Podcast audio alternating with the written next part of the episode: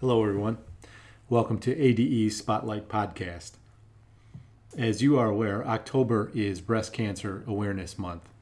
So I thought it would be worthwhile to uh, focus this episode of the Spotlight Podcast on breast cancer. I'm joined today by a woman named Sharon who is brave enough to come forward and talk about her experience having been diagnosed and treated for breast cancer. I think you're going to enjoy this conversation. I also want to mention that on our ade.solutions webpage, we have posted a new quiz about uh, breast cancer. Uh, if you'll go to that page and take that quiz, I'm sure uh, you'll learn a few things as well. Uh, enjoy the conversation, and as always, if you have any comments or feedback, please feel free to let us know. Sharon, I, w- I want to thank you for being willing to be part of ADE Spotlight Podcast. As you know, October is Breast Cancer Awareness Month. And I thought it would be very helpful to have somebody who has gone through the, process to talk about uh, what it was like for them, what it was like for their family, what they learned along the way, and uh, how they're moving through their life today, what changes they've made in their life, or how it impacts their life currently. So again, I, w- I want to thank you uh, for doing this. Uh, first of all, why don't you uh, just tell our listeners a little bit about yourself? Um, well, my name is Sharon. I am married. I've been married for um, 32 years. I have two children. I work at the University of Michigan, and I really enjoy my job. Um, I was diagnosed with breast cancer three years ago, and that started that journey. Well, let, us go. Let's go back just a little bit before the diagnosis.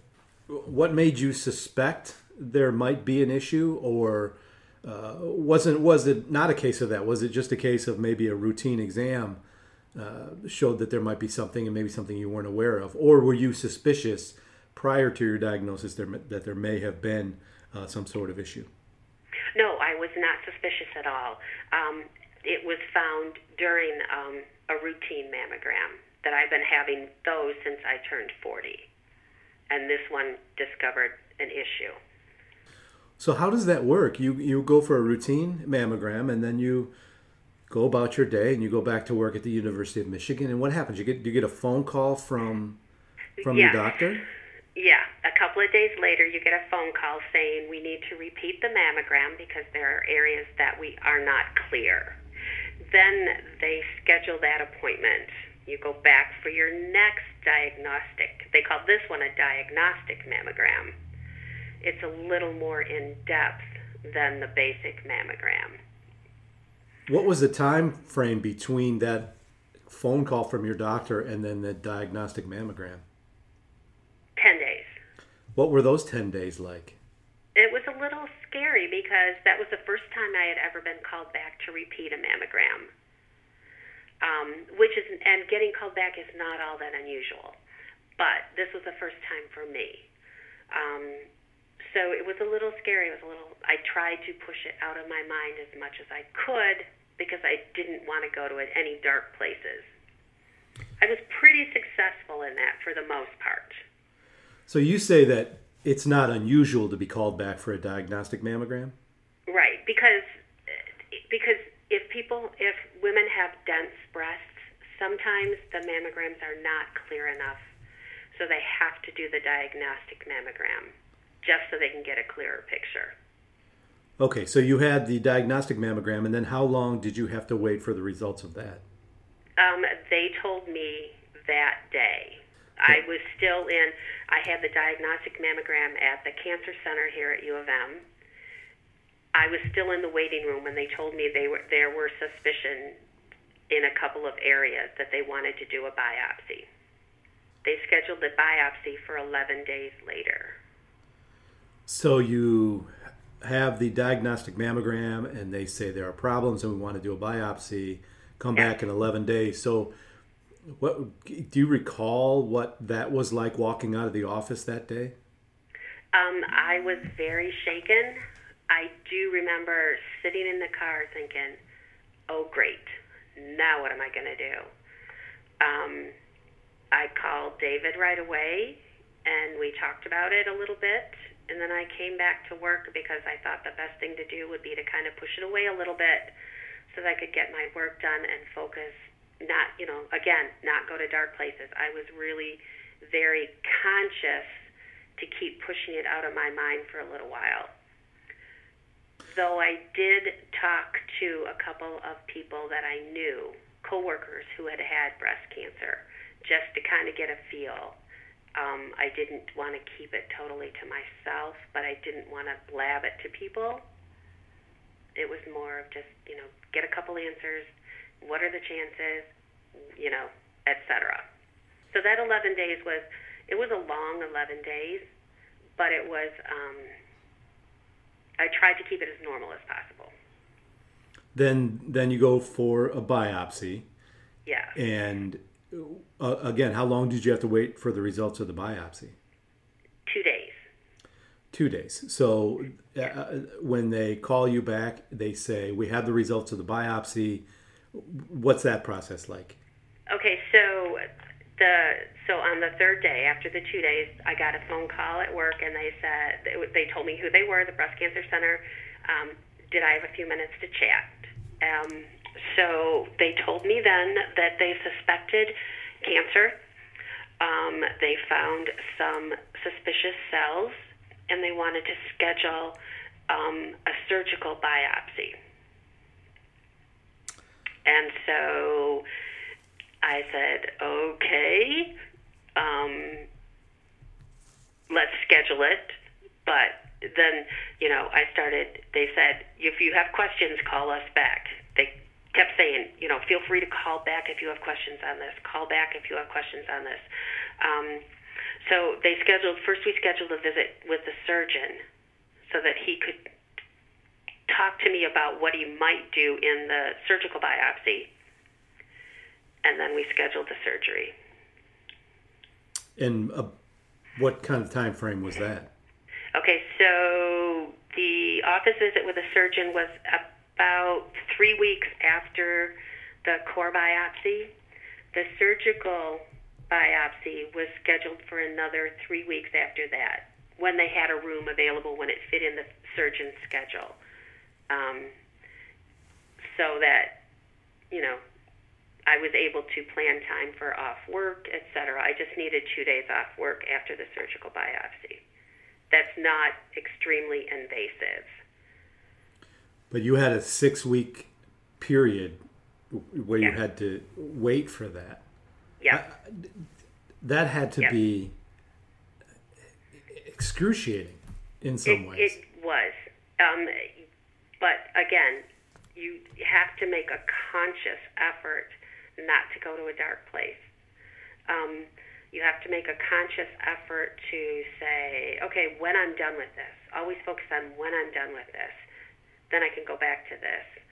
Um, it was, it was. I I have, for the most part, a real optimistic view of life. I'm going to get through what I have to get through. Um, David was pretty supportive. He couldn't understand what I was feeling, but he was listening to me. Um, he was supportive on any decisions I made. Um, he accompanied me to almost all the uh, yeah all the appointments up until and, and including the surgical biopsy. He was there for all of the appointments with me, except that first mammogram, obviously. But so so you have the, the surgical biopsy, and yep. Again, how long until you had results from that? The next day. The next day. Okay, so that was yeah. immediate. And and how did that how did that go? Then they called me back and said they were were confirming that I did have DCIS, me, which is the least invasive type of breast cancer. It's in your ducts only. It, and they. Yeah, so okay, um, that's a good point. So D- DCIS. Right. Ductal carcinoma in situ. Okay. Which literally means in my duct, as opposed to in the breast tissue. Here, here's a question that, that comes out of my own ignorance. How many types are there? Well, there's DCIS, and then there's breast cancer. And the two, the breast cancer, I don't know what they call the other breast cancer, but that's the one that's in your breast tissue itself, not the duct. Okay. Okay. Well, I, I, think we'll come back to that when we talk about treatment. But okay. So, so the next day they they confirm that you have DCIS. Yes. And and was this done? Did they call you back in the office, or did they call you on the phone? They called me on the phone, and they said that they were confirming this, the suspected plan of treatment, and they had to confirm that with a surgeon yet, but still would be to get another diagnostic mammogram with a wire needle biopsy so they could figure out exactly where they had to do the lumpectomy. And then they scheduled the lumpectomy for October 1st. So there's a, you're just trying to establish sort of the diagnostic process. There's a lot of steps to go through. The, uh, yeah, there an, is. An initial mammogram, the diagnostic mammogram, a biopsy, a surgical yep. biopsy, yep. followed by another diagnostic mammogram. Yeah, to oh. make sure that they are getting the, doing the lumpectomy in the right spot. Because they want to, they don't want to take too much tissue, but they want to make sure to take enough.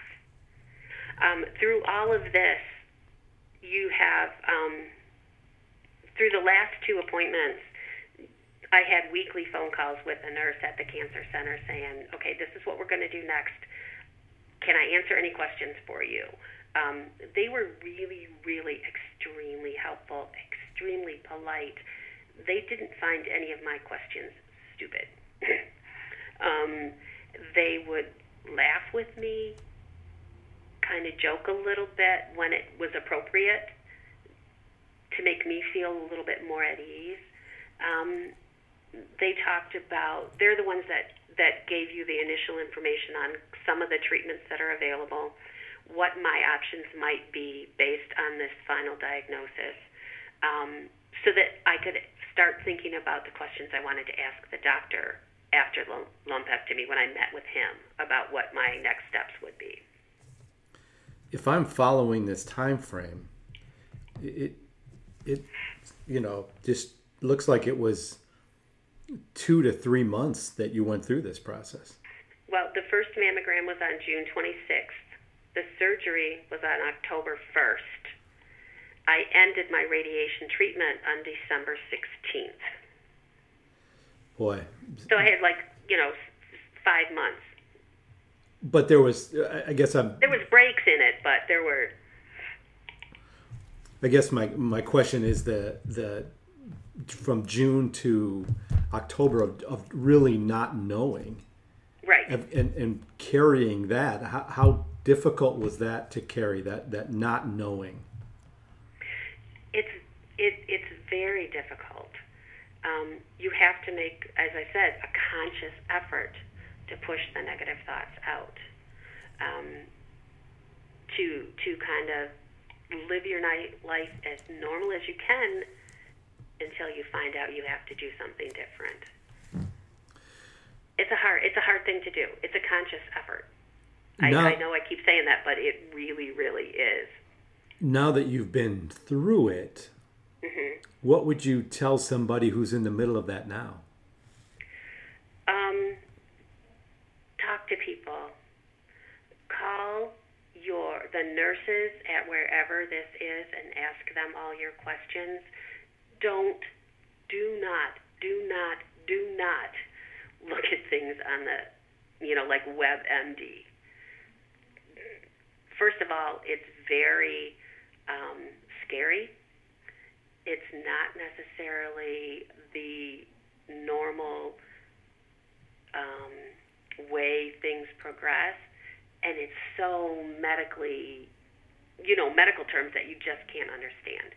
Talk to people who've been through it and talk to the nurses at wherever you're getting your treatment. They are going to give you the best information, the most understandable information, as well as compassion. Where, where Sharon, along in this process, did you tell your children? Um, I told them after the uh, after the first biopsy that it was suspected. What was that conversation like? Um, it actually went okay.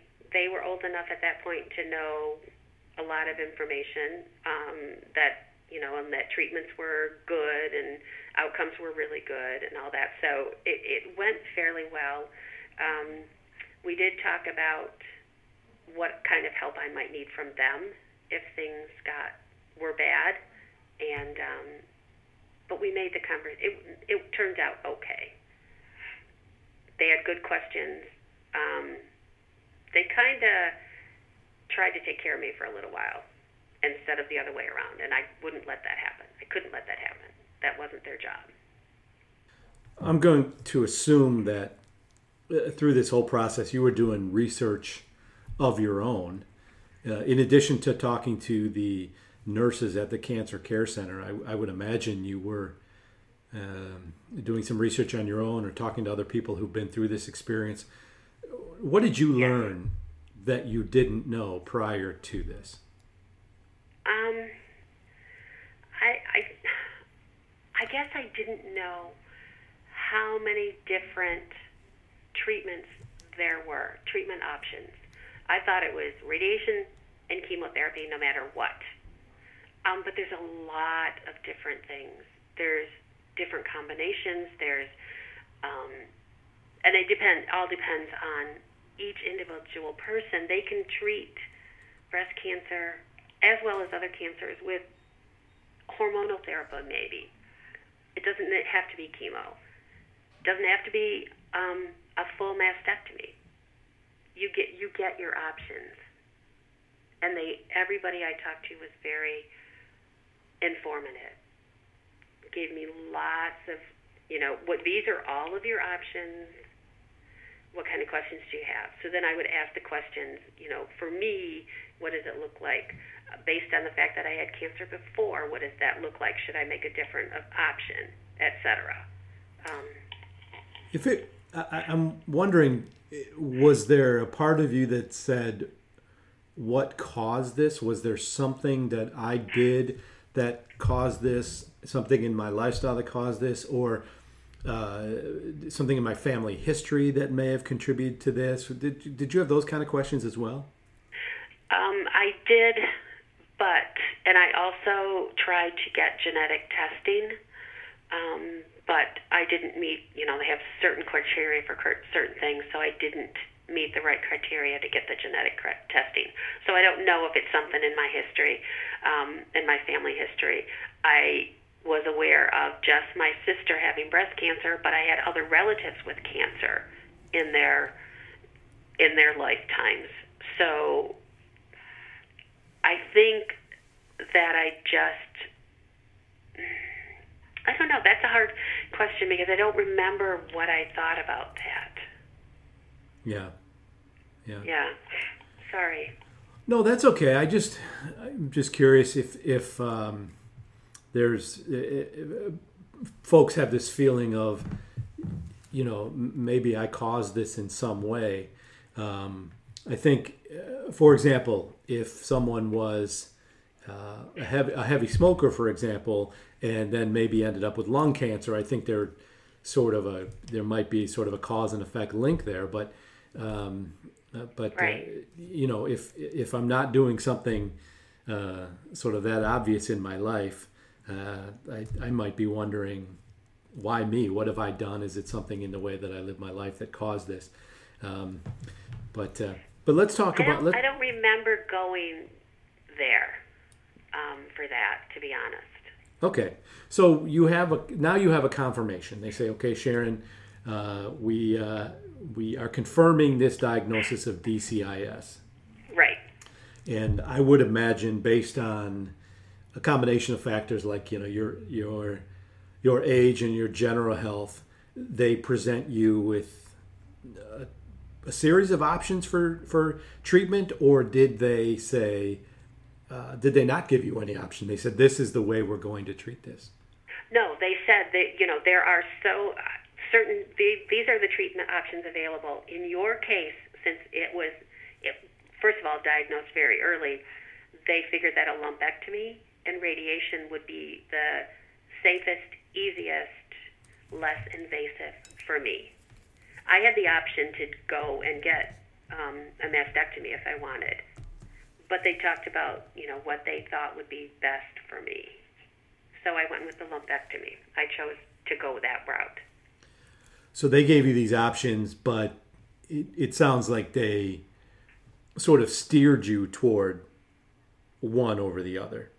Yeah, kind of, because they thought that that would be the best option for me, less invasive. Okay. Less recovery time as far as, you know, losing, as opposed to losing my whole breast. So for so they say to you, and you agree that we're going to do a lumpectomy and radiation, a course of radiation. Yep. Um, but none of that comes uh, without any risk. So what uh, they they lay that out to you, and what are the risks associated with that decision? Okay, so with the lumpectomy, as there, it could be that they don't get the whole all the cancer out. It, with the radiation, it could cause damage to my heart, to my bones, to just the whole general area of my body. But they talk about all that, and they they talk they do some testing. Um, so after the lumpectomy, after I had healed up a little bit, so I could stand the pressure, I went for another diagnostic mammogram to make sure that they got all that the cancer that they could see. All the borders looked clean. There didn't look to be any other spots of issue. If and then we started radiation. Well, now uh, I, I, the lumpectomy seems sort of uh, no pun intended here, but sort of cut and dried. I mean, I, I think the name sort of describes. They go what, in, scoop it out, sew you up. Right. The incision is probably like an inch or so. About that, in my case, um, they got the tissue all the the duct area and the tissue around it. But uh, you know, radiation seems less so. I mean, I, I, I get, I suppose, the concept of what radiation is, but but now I imagine Sharon, you're you're sitting there saying we're going to do radiation, and you're think, thinking, what is that? How do what they exactly does that mean? How do they do that? What what does it hurt? Does it those? What are the kinds of questions about? You know, you know, it, it's easy to talk. It's easy to understand the concept of radiation as part of treatment, but here you are now. You're sitting across the desk from the doctor who's saying we're going to do radiation. Now it becomes a very real thing. I would imagine there would be some real questions about what exactly that entails. Is that is that is that a fair statement? Yeah, yeah, and it is pretty intense. The first, the very first appointment, you meet with a radiation oncologist. Um, they outline everything that they're going to do. They're going, they're going, they tell you where they're going to point the lasers, how long each treatment is going to last for you. They do an MRI to see the location of where, in my case, it mattered where my heart was located related to where they wanted to direct the radiation because they didn't want to cause any damage to my heart. Which meant that during my radiation treatments, I also had to be have follow a specific breathing pattern. My heart was too close, they felt, to where they wanted to radiate. So I had a, a breathing apparatus and a special breathing pattern to do during my radiation. Um, when you go for that appointment, they also, that's the appointment where they um, lay you out on the table and mark your body up with where they want to direct the lasers. So when you get on that radiation table every morning, they know where exactly where to direct. I got three extra tattoos that day, so they know exactly where they were directing the lights and the focus of the radiation treatment. Um, how long of a period of time were you getting radiation treatments? 30 treatments. Over 30 days. So every day Over, for 30 so days? it was like five, it was like five and a half weeks. They didn't, they did it Monday through Friday, um, but not the Thursday and Friday of Thanksgiving, because based on my timing. So it was like five and a half weeks uh, no, I guess it was six and a half weeks. Um, it's Monday through Friday, and the first couple of appointments took a little longer as the radiation team got used to me and where I would sit on the table best and that kind of stuff. We that was your get to know you kind of little bit of thing. Um, I had the same radiation team throughout for like 95% of my actual treatments. So we got to know each other. By the end of it, we were joking. Um, that kind of stuff. It, it, it helps to have the same team. How long I were believe. you? How, how long were you there every day? Um, total about a half hour, and that's getting uh, checking in, getting undressed, going to the waiting room, getting the treatment, going back to get dressed, and leaving. Um, they set this up so I didn't have to go to the waiting room, the big main waiting room inside the camp, the radiation center every day. I would go log into a computer, go to the changing room, change clothes, go to the small waiting room for the actual treatment, grab one of their nice warm blankets out of the oven, which was so nice, um, and wait there for a few minutes until they would call me back for the actual treatment itself.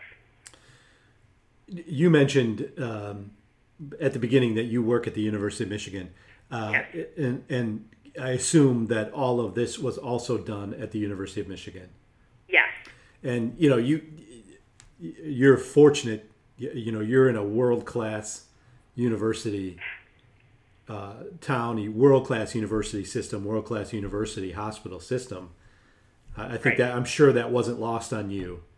Uh, no, how, how fortunate you were to be involved in in in that. I, I think uh, I think it's fair to say that not everybody who goes through this has that certainly that same advantage. But no, that's I'm sure that's true. But regardless, getting back to the radiation though, so essentially Monday through Friday for a, a period of of a month and a half or so. Let me ask let me ask the simple question. Did it hurt? At the beginning, no. At the end, yes. Because radiation kind of will burn your skin. Um, one of the pieces of advice I had been given, and I tell this to everybody I come across who's going to be going through the same thing, is after your first treatment, start putting on some cream. The thicker the better on your breast. You won't feel anything. You won't feel anything in your breast for probably three weeks. But get that cream going, get it on. So I used Aquaphor every after every treatment. Um, and by the end, I was able to continue my treatments without a break. There was one of the women that I would run into in the waiting room periodically ended up taking a break from hers because her skin was too painful. Um, it's like it's like an extremely bad sunburn at the end. I couldn't wear a bra. I had to find the softest camisole I could find because it was uncomfortable. But I was able to continue the treatment. I didn't end up with any open sores like some women do. Other than than the soreness, what were the side effects that you experienced? Did it uh, side effect? Did it make you sick? Did it make you tired? Did it affect your appetite? It, no. all, all, that kind of. No, I, I, I did feel a little bit tired, but I think that was partly stress and partly the fact that I had my appointments at seven o'clock in the morning. That I'd come to work and work all day. Um, I came to work because I wanted to. I wanted the separation of thinking about things. I wanted to be normal. I was given the opportunity to take the time off if I wanted to, or adjust my work schedule. I was lucky in that respect. Um, but mostly, I think I was tired from the stress. There wasn't any other. I didn't have any upset stomach. I didn't have any, you know, any other side effects. It was just the actual stress of going every single day. Were you? Uh, did the medical staff put any limits on you during this time period? Did they did they restrict your diet or your activities no. or tell you to no. not drink alcohol or and, and nothing like that? You just you could continue on the life that you, the way you were living it outside of the fact that you had to go for these uh, roughly half hour radiation treatments every right correct that's true you mentioned go ahead oh you mentioned that uh, along the way there you met other women going through the same thing is it fair to say that that uh, some of the women that you met either had a different diagnosis than you or were going through a different course of treatment than you? Um, probably yes. We didn't talk a whole lot about specific diagnoses, but some of the women were doing radiation before their surgery because they had a more invasive type. They were trying to reduce, make the tumor smaller, and then they knew they would need surgery and then chemo. Where all I was doing was just radiation after a lumpectomy. So I, you know, I felt like, boy, I'm really lucky. But then I felt guilty that I was um, uncomfortable and felt bad, but these women were going through so much more than me. Um, you know, I was getting like the easy, easy side, and there was there was quite a bit of guilt with that. Um, that's that's very interesting. I, I I I guess I'm not surprised to hear that. I can I can imagine a scenario where where that could happen, uh, but it's it's still that's that's a little bit surprising. But let me let me ask you this: uh, you mentioned chemo, and I understand you did not have to have chemo. That's right. I guess the simple question: Why not? What what what? Under what circumstances might somebody have to have chemo, either in addition to or instead of radiation? What what is what what's the difference there? The type of cancer and where it's located is totally my understanding. Mine was very small, very early stage, and in the duct. If it was in the tissue, or if it was more invasive, um, or more aggressive, then I probably would have had to do a different treatment, up to and including a mastectomy and or radi- and or chemo. You mentioned uh, a few times. You've mentioned David. Uh, that's your husband, and yeah. uh, so you were going through six six and a half weeks of, of, of this every day, mm-hmm. and uh, and and having the effects of that and being tired and, and, and worried and all of that. What was it? I know you can't speak for him, but what do you think it was like for him? Um, he was, I think, he was a little scared. Was this really going to work for me? Was I going to be able to still live the rest of my life with him? Um, he kind of embraces the scar, thinking, oh, it's a life saving thing. It's, you know, I find it ugly. He finds it to be like a life saving thing. Um, he's got a different outlook on it. He wanted to take care of me as much as he could, as much as I would let him, because I'm not very good at that. Um,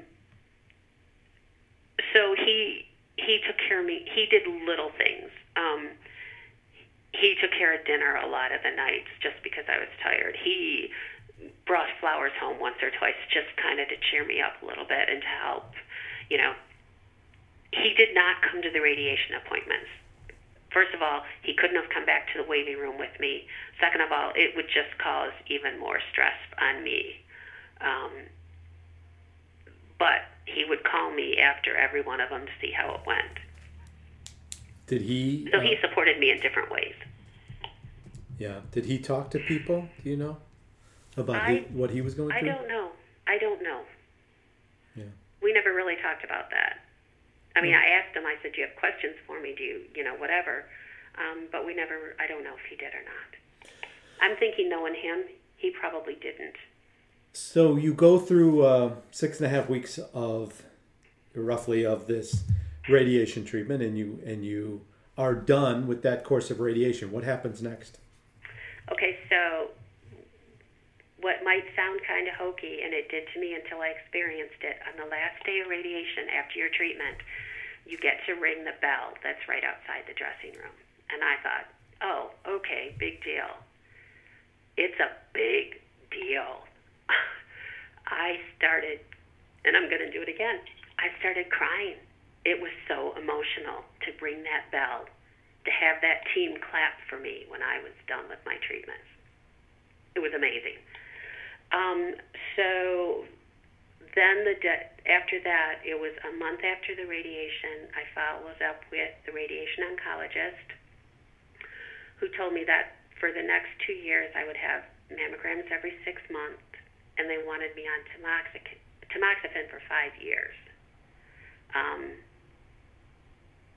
now that I've passed the two years with no issues in the mammogram, I can go back to once a year on my regular mammogram. Though I tell you, I do get really, really, really nervous until I get that call that, yeah, things are okay. Much more nervous about my mammograms now. You um, are still taking medication. Tamoxifen, yes. Is that? It, uh, tell me about that. I don't know what that is. That is that a, a drug that that is thought to prevent cancer? It's it's uh, what they call it is a chemo preventative, um, and it mean it's yeah it's to prevent a recurrence. It'll reduce my chances of a recurrence by fifty percent, which to me was worth it. Oh, there interesting. are side effects. I mean, hot flashes for tamoxifen are horrid. But to reduce my chances of having to do this again, because if I did get cancer in the same breast again, they couldn't do radiation. You can't radiate a breast twice. That would be definitely a mastectomy and possibly chemotherapy. I want to avoid that if I can. Did did anybody give you uh, sort of a prognosis that, that says you have X percentage chance of reoccurrence? Um, they wouldn't say that much, but I have, you know, my five-year survival rate is above 95%. That's all they would say, and Me- that's pretty damn good. meaning, if it doesn't reoccur within five years, You're then I'm pretty good done. Yeah, ninety-five percent chance it won't reoccur. yeah. And you are about what'd you say? 2 I'm at three years. you're at three years. Yep, this month is three years since the surgery. Okay. Um, what now? We, um, you had mentioned um, that you're taking this medication, and and Yes. but you're back now to to yearly mammograms. Yep. What what um, what do you tell your daughter? um, to get her to let her doctor know that I had breast cancer and follow the doctor's advice on when to start getting mammograms for her. Although to be You have to you have to re, have to rely on the doctors to know the best that they can, but she will be starting mammograms probably at 35 as opposed to 40. Because I had the breast cancer and because Linda had the breast cancer. and Linda is your sister. Yes, so her aunt. And to be fair, though, um, you know, we're talking about your daughter and sister. It, it this Yeah. uh, we know. I mean, our research tells us that that breast cancer is not limited to females. Um, Correct. so it's important for all of all of the males in the family to know that there may be a family history of breast cancer as well, which I, I don't want to I don't want to minimize that either. But let's talk about today. So you're so you're three years uh, post radiation. Uh, all the signs look good. You're taking a, a medication. Uh, have you changed any? There, have you changed your lifestyle at all? Um, a little bit. Um, I'm trying to make the majority of my meals healthier. Not always succeeding. I am trying to get a little bit more exercise. I should do a lot more. Um, so yeah, I've made some changes. Nothing monumental. and I don't I don't want to be dramatic here, and I and I and I I'm probably maybe asking a question you can't even answer, but and and I'm sure this varies from person to person. But you went through a period of time where it, even if maybe not in reality, but certainly in your mind, yeah, the, you know, the worst case scenario that you may not survive this, and you so you go through this very difficult process and you come out of it, and the likelihood is now that it's looking, it's trending pretty good for you, but you still went through this life changing experience. How does that change you as a person? How did that change you as a wife and a mother and a sister and a friend and uh, just all of that? If you could, I, I realize it's a very unfair and difficult question, but if you if you could answer that, how would you answer that? Um, I would say that I have learned through this not to sweat the small stuff. Um, and to to say enjoy all the aspects of life isn't isn't right, but to to appreciate everything. Um,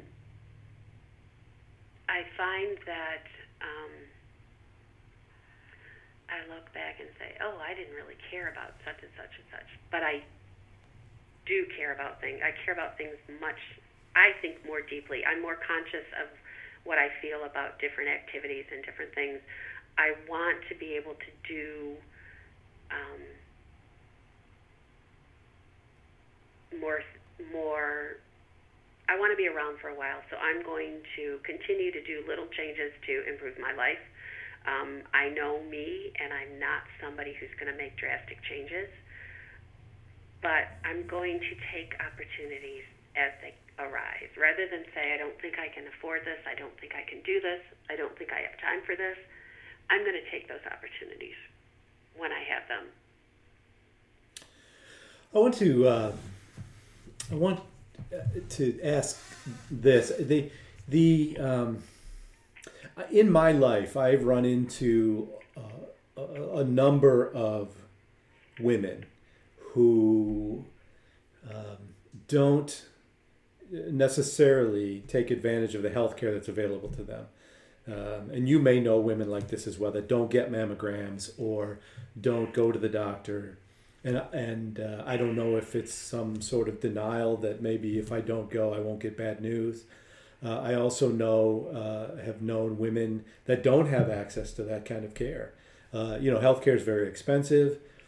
Uh, there are people who don't have access to the certainly the same levels of care that you had, um, and uh, and so they don't necessarily have the opportunity to to access healthcare very easily or readily.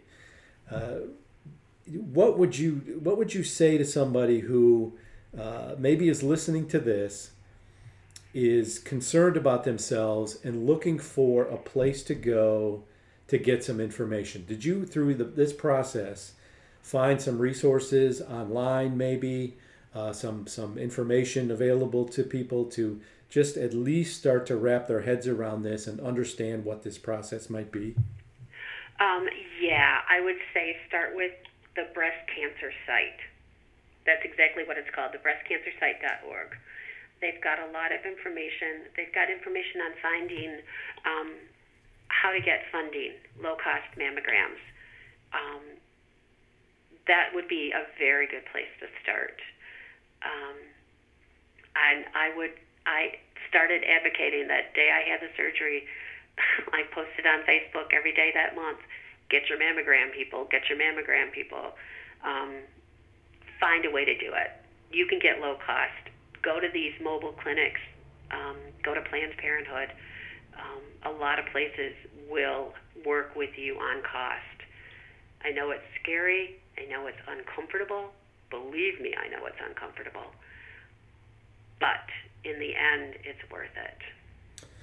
Sharon, that's a great message anytime. It's certainly a great message here uh, as we record this in October, which is, of course, Breast Cancer Awareness Month. I want to thank you so much for talking to us today. I, I think, I think that was an extremely brave thing to do, frankly, and uh, so thank you very much. And I'm sure that everything you have to say is going to be of interest to people who listen to this. Well, I hope so. But get your mammograms, girls. Thanks for listening to this episode of the ADE Spotlight podcast. If you would like to be a guest on one of our podcasts or If you have an idea for a topic you'd like us to cover, please uh, feel free to drop us a line. We'd love to hear your suggestions. If you haven't done so already, I encourage you to check out ADE Solutions, a new website from ADE. There you will find a variety of quizzes and assessments covering a whole range of behavioral health related topics, including substance use, gambling, mental health disorders, eating disorders, and the like. If you have concerns about yourself or a loved one in these areas, uh, please uh, access the website and check out the assessments. Or if you simply want to expand your knowledge on these topics, on the education tab on that website, we have a variety of quizzes uh, as well as other podcasts similar to the one that you just listened to. You can find that at www.ade.solutions, or you can link to it from our corporate website, www.adeincorp.com.